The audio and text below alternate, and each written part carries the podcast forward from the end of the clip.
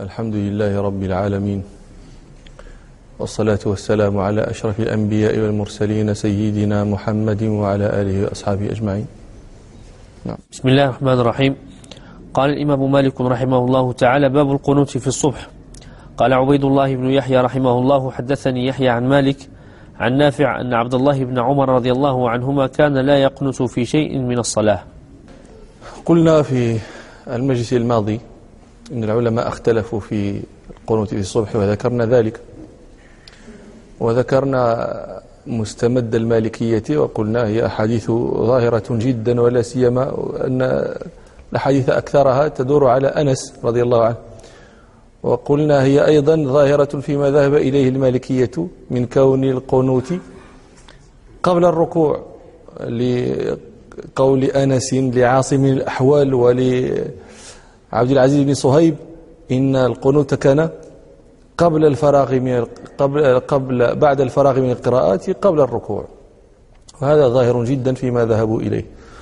وذكرنا أن المالكية لا يرون شيئا من الدعاء لازما لا يتجاوز ولا يتعدى في القنوت بل يدعو الإنسان بما شاء إلا أنهم يستحبون دعاء يرونه في الأصل يذكر أنه كان سورتين في مصحف أبي أو في مصحف ابن مسعود وهو قوله اللهم إنا نستعينك ونستغفرك ونؤمن بك ونتوكل عليك ونخنع لك ونخلع ونترك من يكفرك اللهم إياك نعبد ولك نصلي ونسجد وإليك نسعى ونحفد. نرجو رحمتك ونخاف عذابك الجد. إن عذابك بالكافرين ملحق. هذه رواية. ورواية. ونخاف عذابك. إن عذابك الجد بالكافرين ملحق. ولا بأس أن نذكر بعد بعض معاني آه، هذا الدعاء لأن آه، لأنني أحب أن يفهم الناس ما يقولون في الصلاة وما يدعون ربهم به. اللهم إياك اللهم إنا نستعينك. اللهم هي في الأصل. يا الله يا الله. حذفت يا التي للنداء. وعوض عنها الميم التي في آخر التي ألحقت باسم الجلالة فقيل اللهم. ولذلك فلا لا, لا يقال لا يجمع بين المعوض والمعوض منه فلا يقال يا اللهم. إما أن يقال يا الله وإما أن يقال اللهم. إلا في الضرورة.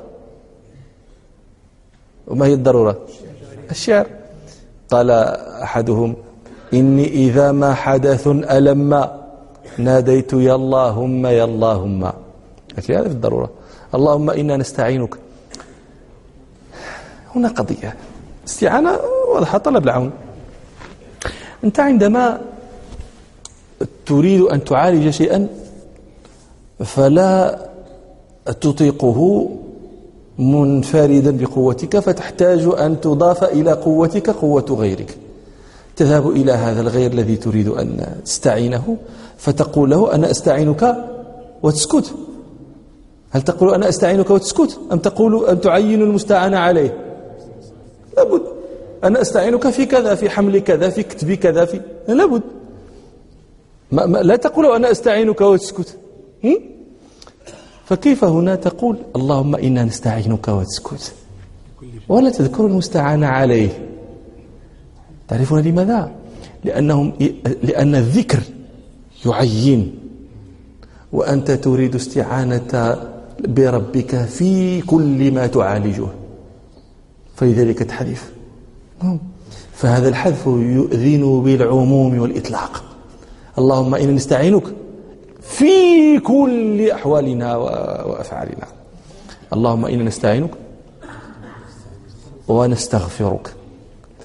الاستغفار هو طلب هو طلب الغفر. ما الغفر؟ الغفر هو أنتم تعرفون الغفر هو وستر الذنوب. هذه المادة مادة غفر معناها ستر. غفر يغفر غفرا ستر يستر سترا. ومنه قيل لتلك الخوذة التي تجعل على الرأس في الحرب المغفر لأنها تستر. تستر الرأس المغفر اللهم يعني نريدك أن, أن تستر ذنوبنا وسترها إذان بمحوها وإذهابها. اللهم إنا نستعينك ونستغفرك ونؤمن بك ونتوكل عليك بتفويض أمورنا كلها إليك والرضا بما حكمت فيها. ونتوكل عليك. اللهم إنا نستعينك ونستغفرك ونؤمن بك ونتوكل عليك ونخنع لك. أي نذل لك؟ نخضع لك. الخنوع هو الخضوع وهو الذلة. ونخنع لك لا نخنع لغيرك لأن الخنوع لله والذلة لله والخضوع لله هو العز أي عز ونخلع ونترك من يكفرك. نترك آه، تفسير لي نخلع من يكفرك نخلعه ونتركه ولا نتولاه. أزيد اللهم إياك نعبد. هذه كما تقول في الفاتحة كما تقول إياك نعبد. وقد آه، يعني لابد في موقفكم هذا أنكم تميزون بين قول العربي اللهم إياك نعبد وبين قوله اللهم نعبدك. ما الفرق بينهما؟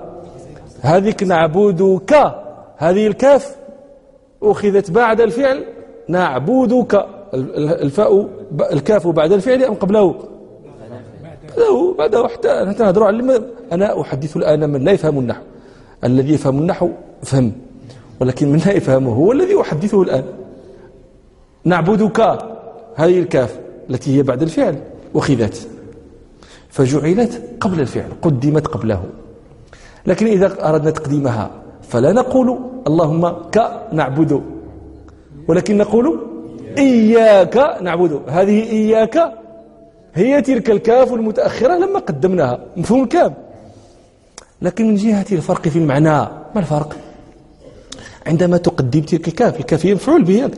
عندما تقدم المفعول به عندما تقدم المعمول فأنت تريد تخصيص المخاطب بالحكم الذي يسنده إليه.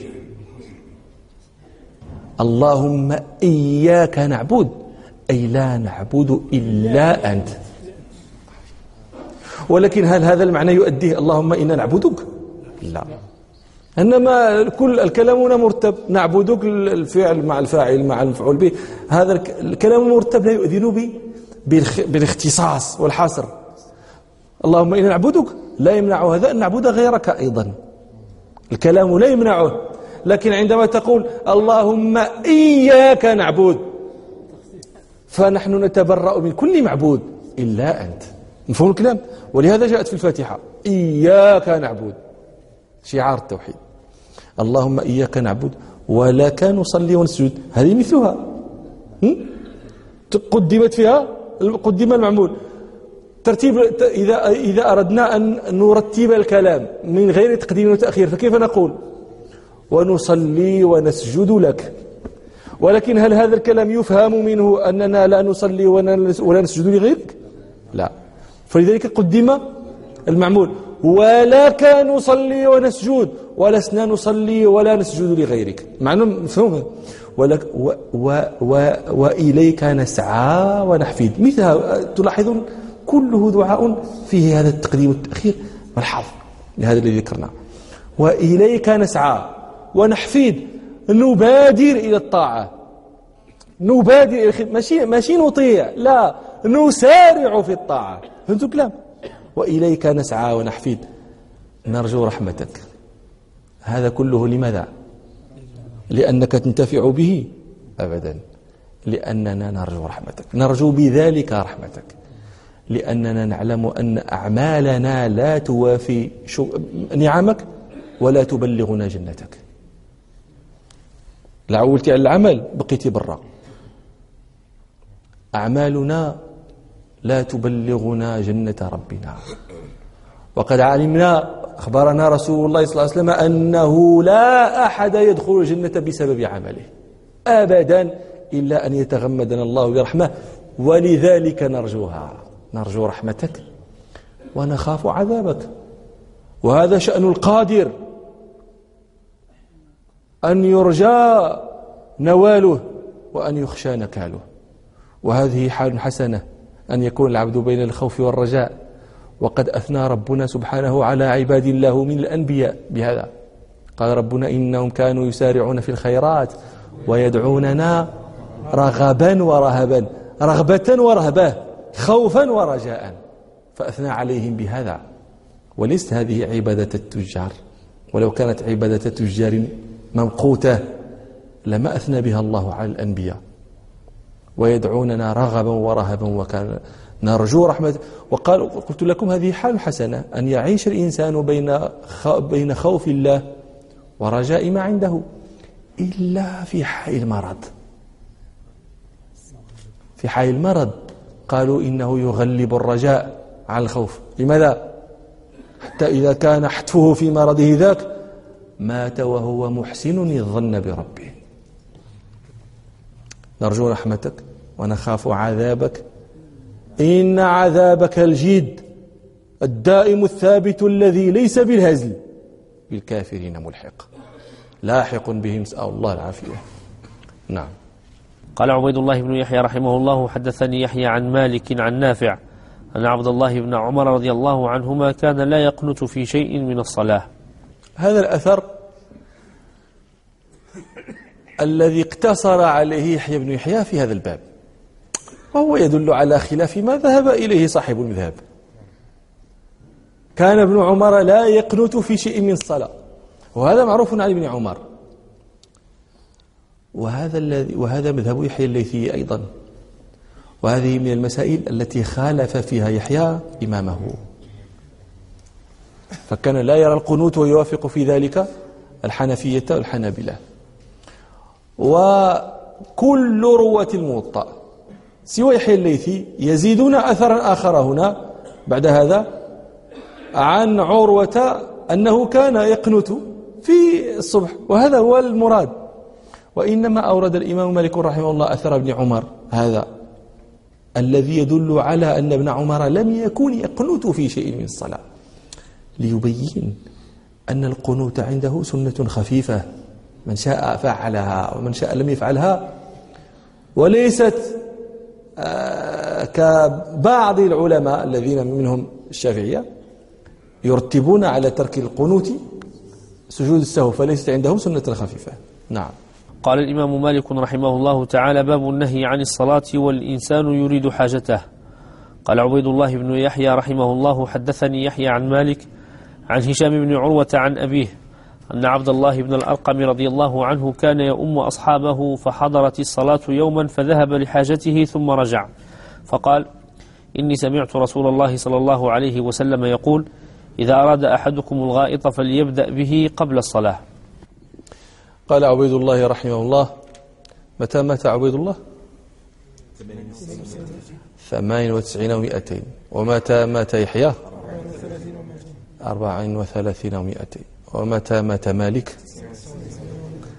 تسعين وسبعين ومائة. ومتى مات هشام؟ خمسين وأربعين ومائة. ومتى مات أبوه؟ أيوة تبارك الله. أيوة هذا هو السند هنا كله ياك الحمد لله. ها أنتم وليتم محدثين. نعم. أن عبد الله بن الأرقم رضي الله عنه عبد الله بن الأرقم بن عبد يغوث بن وهب. بن عبد مناف بن زهرة بن آه، كلاب بن مرة بن كعب بن لؤي. القرشي الزهري الصحابي. آه، أسلم عام الفتح. وكان يكتب للنبي صلى الله عليه وسلم. وولاه عمر على بيت المال. ثم ولاه أيضا عثمان بعده ثم استعفاه هو استعفى عثمان من ولايته تلك فأعفاه.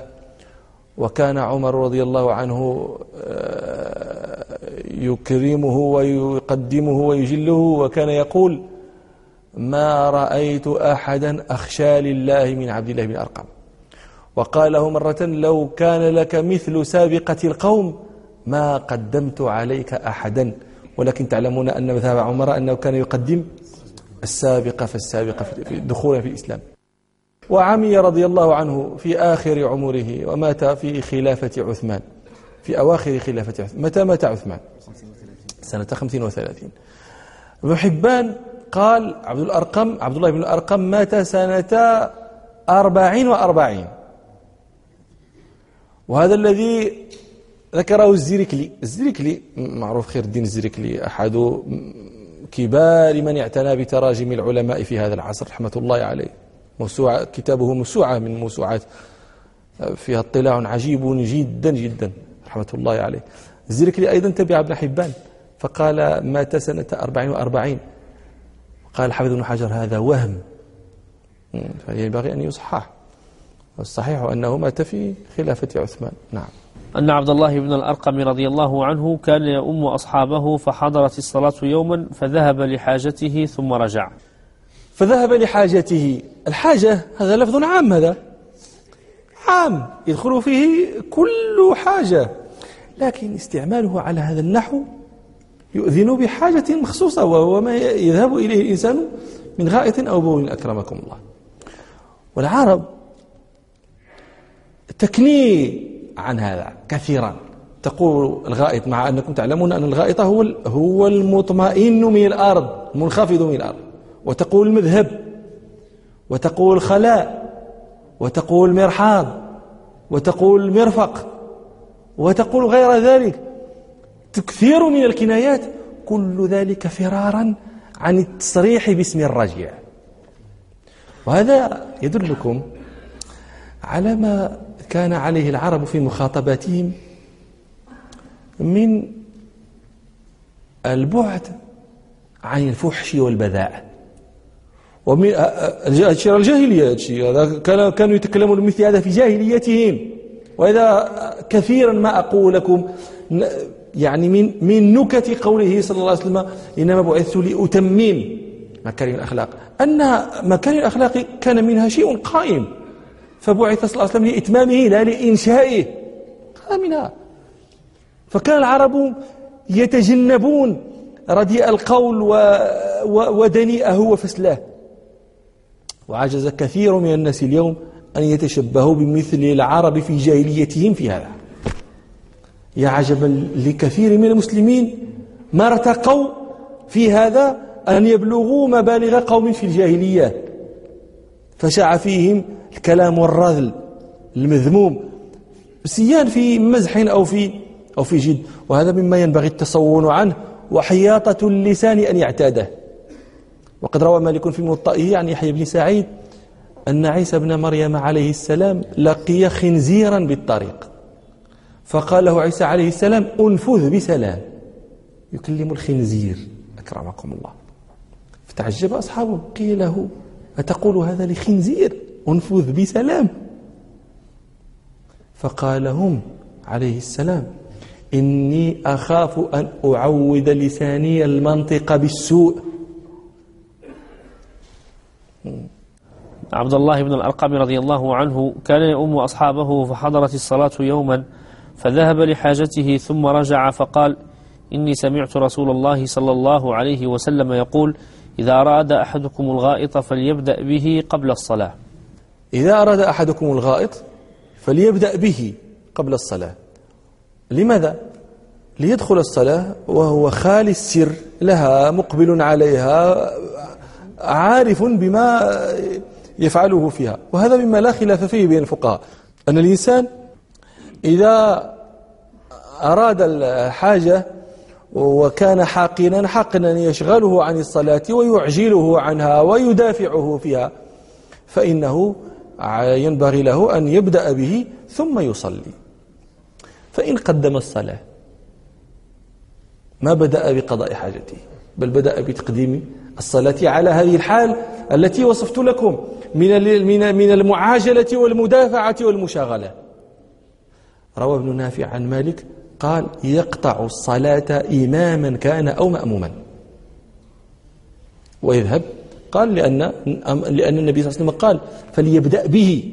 إذا أراد أحدكم الغائط فليبدأ به قبل الصلاة. قال مالك فيجب عليه أن يقطع الصلاة إماما كان أو مأموما ثم يقضي حاجته. فإذا لم يقطع الصلاة وأتمها على الحالة التي ذكرنا. قال مالك يعيد الصلاة أبدا. ما معنى هذا؟ أن صلاته بطلت. أن صلاته بطلت. وقال الجمهور بئس ما صنع. من إتمام الصلاة على ذلك النحو ولكن لا إعادة عليه. وقد يستدل لما ذهب إليه مالك بهذا الحديث. النبي صلى الله عليه وسلم قال فليبدأ به قبل الصلاة فأمر بالبدء بقضاء الحاجة. والأمر بالبدء بقضاء الحاجة يلزم منه النهي عن تقديم الصلاة عن البدء بالصلاة والنهي عن الشيء يقتضي فساد المنهي عنه. فأفسدنا عليه صلاته. ويستدل لهذا أيضا بما رواه مسلم عن عائشة رضي الله عنها أن رسول الله صلى الله عليه وسلم قال لا صلاة بحضرة الطعام ولا وهو يدافعه الأخبثان.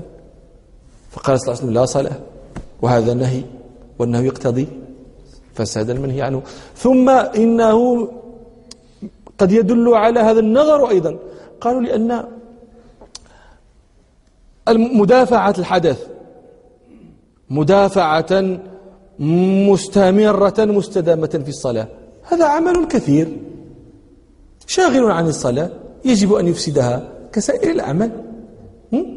لكن الجمهور يستدلون أيضا بحديث مسلم هذا الذي ذكرناه عن عائشة. لا صلاة بحضرة الطعام ولا هو يدافع الأخوة قالوا هذا قوله صلى الله عليه وسلم لا صلاة بحضرة الطعام.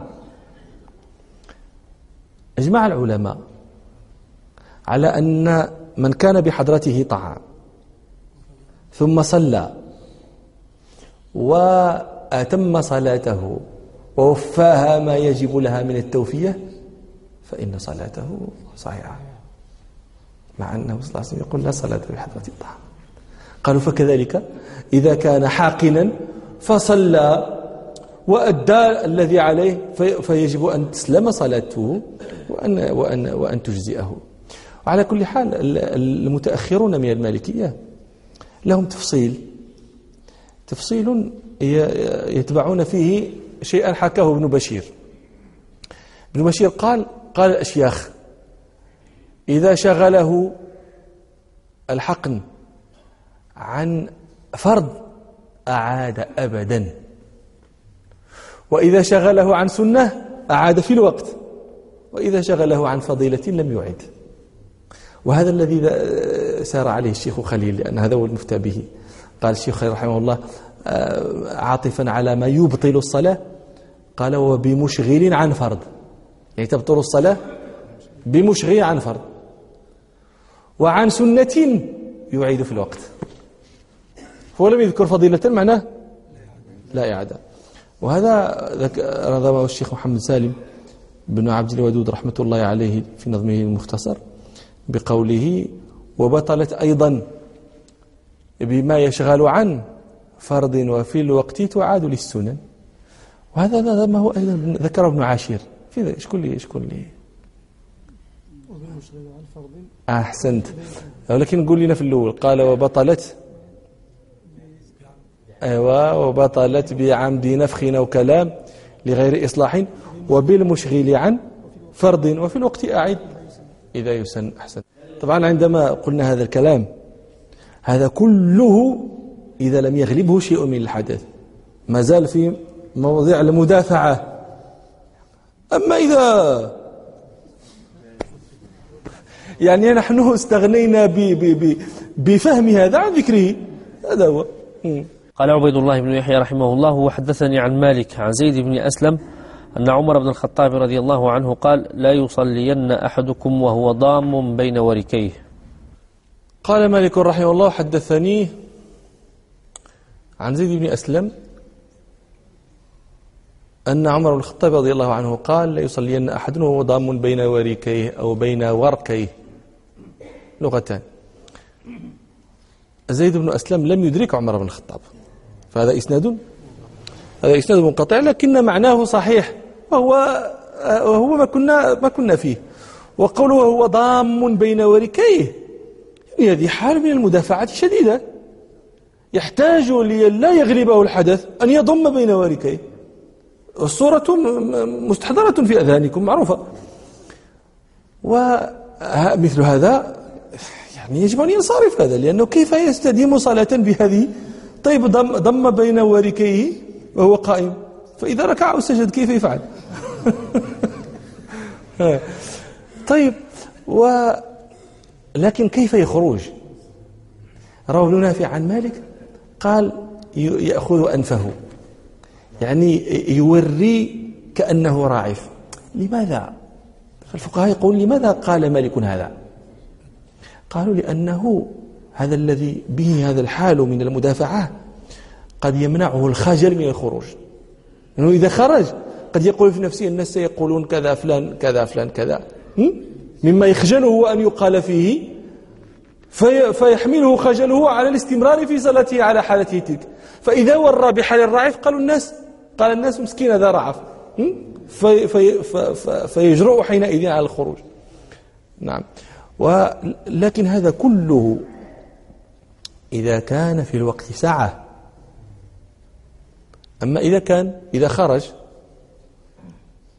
ولم تبلغ به المدافعة إلى هذه المدافعة الشديدة التي تصرفه عن الفروض. فإذا خرج وذهب ليتوضأ خرج الوقت.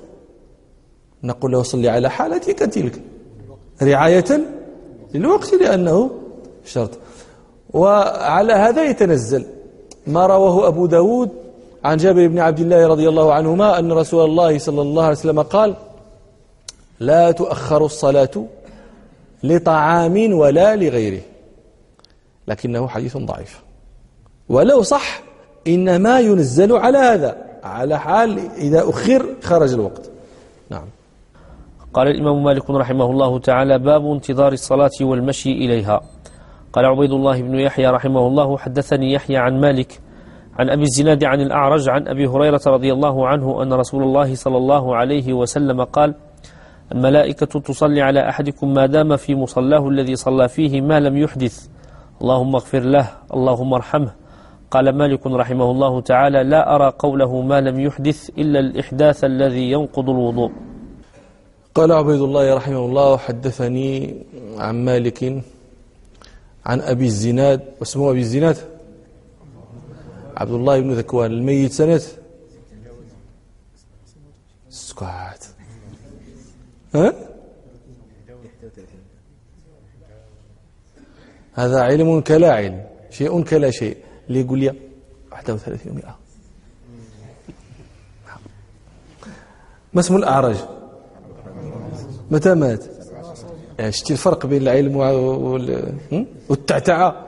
وهذه تعتعة ليس فيها أجر أو أجران.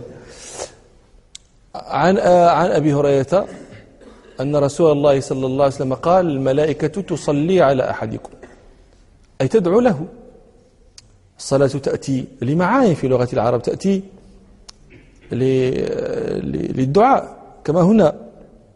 كما في في صلاة الصلاة على الميت لأنها صلاة لا ركوع فيها ولا سجود إنما هو الدعاء. كما فيما رواه مسلم عن أبي هريرة رضي الله عنه أن رسول الله صلى الله عليه وسلم قال إذا دعي أحدكم فليجيب فإن كان صائما فليصل فليصلي وإن كان مفطرا فليطعم. فليصلي يعني يقول لهم تسنوا نمشي نصلي جوج ركعات. فليدعو ها. وتأتي الصلاة ويراد بها المغفرة كما في قول ربنا أولئك عليهم صلوات من ربهم ورحمة مغفرة من ربهم ورحمة. وتأتي الصلاة يراد بها الصلاة المعهودة كما في قول ربنا فصل لربك وانحر. أي هذه الصلاة. وتأتي الصلاة ويراد بها الرحمة. كما في قول الراعي. راعي بني نمير. صلى على عمرة الرحمن وابنتها. صلى على عمرة الرحمن وابنتها ليلى وصلى على جاراتها الأخرى. هذا تدعي العيالات آه وتأتي لغير ذلك. معاني. لكن المراد هنا؟ نعم. الدعاء. نعم. قال رسول الله صلى الله عليه وسلم الملائكة تصلي على أحدكم ما دام في مصلاه الذي صلى فيه ما لم يحدث. اللهم اغفر له اللهم ارحمه. قوله صلى الله عليه وسلم ما دام في مصلاه الذي صلى فيه. ما هو مصلاه؟ هل مصلاه هو الموضع الذي صلى فيه؟ لا غيره من المواضع. أم مصلاه المسجد كله لأنه كله مصلى؟ قولان عند العلماء. والذي يناسب ساعة رحمة ربنا. ثاني أن يكون المصلى المراد به نعم المسجد. وكذلك المرأة تصلي في بيتها. فتمكث في مصلاها الذي صلت فيه. فإنها تدخل في الحكم الملائكة تصلي عليها. نعم. قال صلى الله عليه وسلم الملائكة تصلي على أحدكم ما دام في مصلاه الذي صلى فيه ما لم يحدث. اللهم اغفر له اللهم ارحمه. قال مالك رحمه الله تعالى لا أرى قوله ما لم يحدث إلا الإحداث الذي ينقض الوضوء. ما لم يحدث أي ما لم ينقض وضوءه. اللهم اغفر له اللهم ارحمه. هذا بيان قوله الملائكة تصلي على أحدكم. أي تدعو؟ تقول اللهم اغفر له اللهم ارحمه لكن هنا سؤال. من صلى فمكث في مصلاه الذي صلى فيه استغفرت له الملائكة. صلت عليه. ما, ما, ما الحيثية التي حدثت لهذا؟ المصلي الذي مكث في صلاته. ما الميزة التي امتاز بها عن غيره ممن لم يعمل كعمله؟ إذا كانت الملائكة تستغفر للناس جميعا للمسلمين جميعا. تقرأون قول الله تعالى الذين يحملون العرش ومن حوله يسبحون بحمد ربهم ويؤمنون به ويستغفرون للذين آمنوا. أم يستغفرون للمصلين الذين يلزمون مصلياتهم؟ يستغفرون الذين آمنوا والمؤمنون. منهم من يمكث في صلاة في مصلاه ومنهم من ينصرف منهم ها فإذا كان هذا يشاركه في هذا الفضل غيره ممن لم يعمل كعمله فما الميزة له؟ تستغفر له؟ ها الملائكة تستغفر له من غير أن يعمل بعمله. فما الخصوصية في هذا؟ ما الفائدة فيه؟ ما الداعي له؟ جواب أن الملائكة أن حملة العرش يستغفرون. وهؤلاء يستغفرون ويسترحمون. اللهم اغفر له. اللهم ارحمه. الاستغفار إحنا قلنا ما هو الاستغفار؟ الاستغفار هو تغطية السيئات. ولكن الرحمة ما هي؟ هي إفادة الإحسان على المرحوم. قد يغفر لك ولكن لا يحسن إليك. تقول له تقول لمن أذنب عندك؟ عفوت عنك. اتركوه ولكن تعفو عنه وتحسن إليه. هاك يا الله 200 درهم سير. الله يسامح تعلم مدير فهؤلاء أولئك حملة العرش يستغفرون فقط وهؤلاء يستغفرون ويسترحمون. هذه زيادة. على أنه قال بعض العلماء إذا صادف الاستغفار مكانا مغفورا له. الله تعالى استجاب لحملة العرش فغفر له. فلما دعا هؤلاء لذلك المصلي بالمغفرة يستغفرون يستغفرون لرجل قد غفر له. يكون استغفارهم هذا رفعا لدرجته. قال ابن الطار رحمه الله من أراد أن تحط عنه السيئات من غير تعب فعليه المبادرة بملازمة مصلاه بعد الصلاة. فإن الملائكة تستغفر له وإن دعوتهم مرجوة الإجابة. بل كان بعض بعض المتقدمين يبلغ منهم الحرص على على استغفار الملائكة لهم مبالغ عجيبة. يروى أن سعيد المسيب رحمه الله كان إذا صلي على الجنازة بعد إذا ذهب بالجنازة لا يذهب.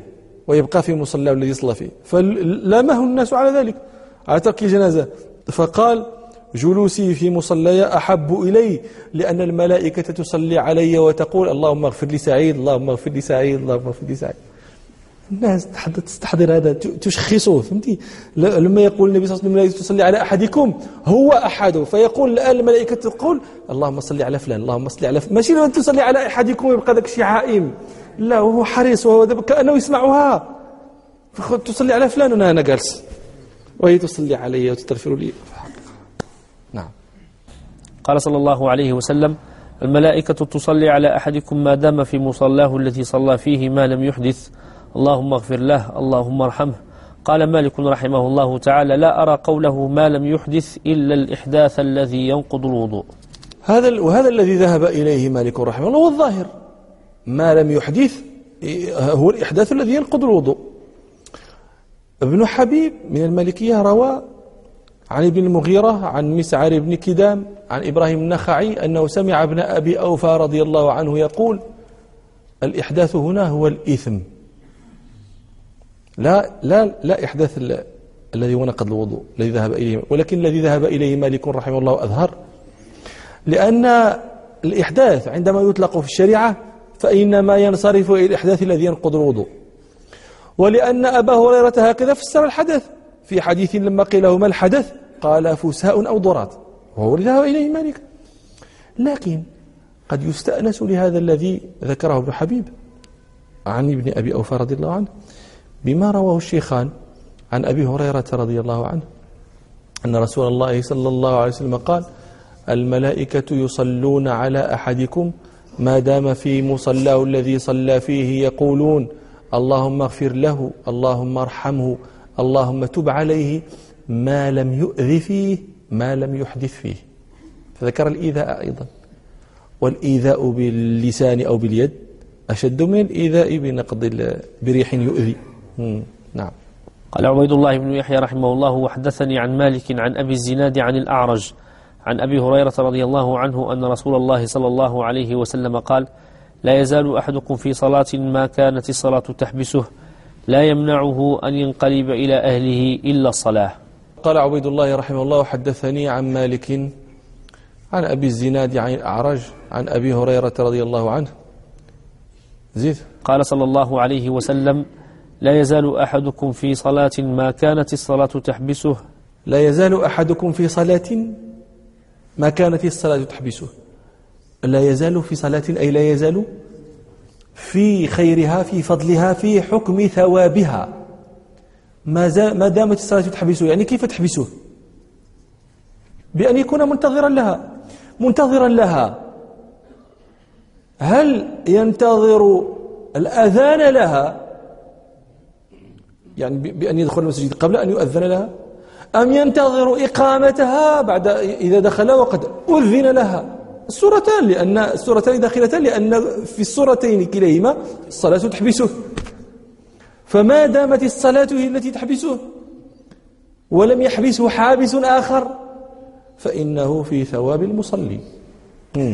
قال صلى الله عليه وسلم لا يزال أحدكم في صلاة ما كانت الصلاة تحبسه لا يمنعه أن ينقلب إلى أهله إلا الصلاة. لا يمنعه أن ينقلب إلى أهله ويرجع إلى بيته إلا الصلاة. فإن حبسه حابس آخر فلا يدخل في الحكم وإلى لقاء آخر إن شاء الله. سبحانك اللهم وبحمدك أشهد أن لا إله إلا أنت أستغفرك وأتوب إليك والحمد لله رب العالمين.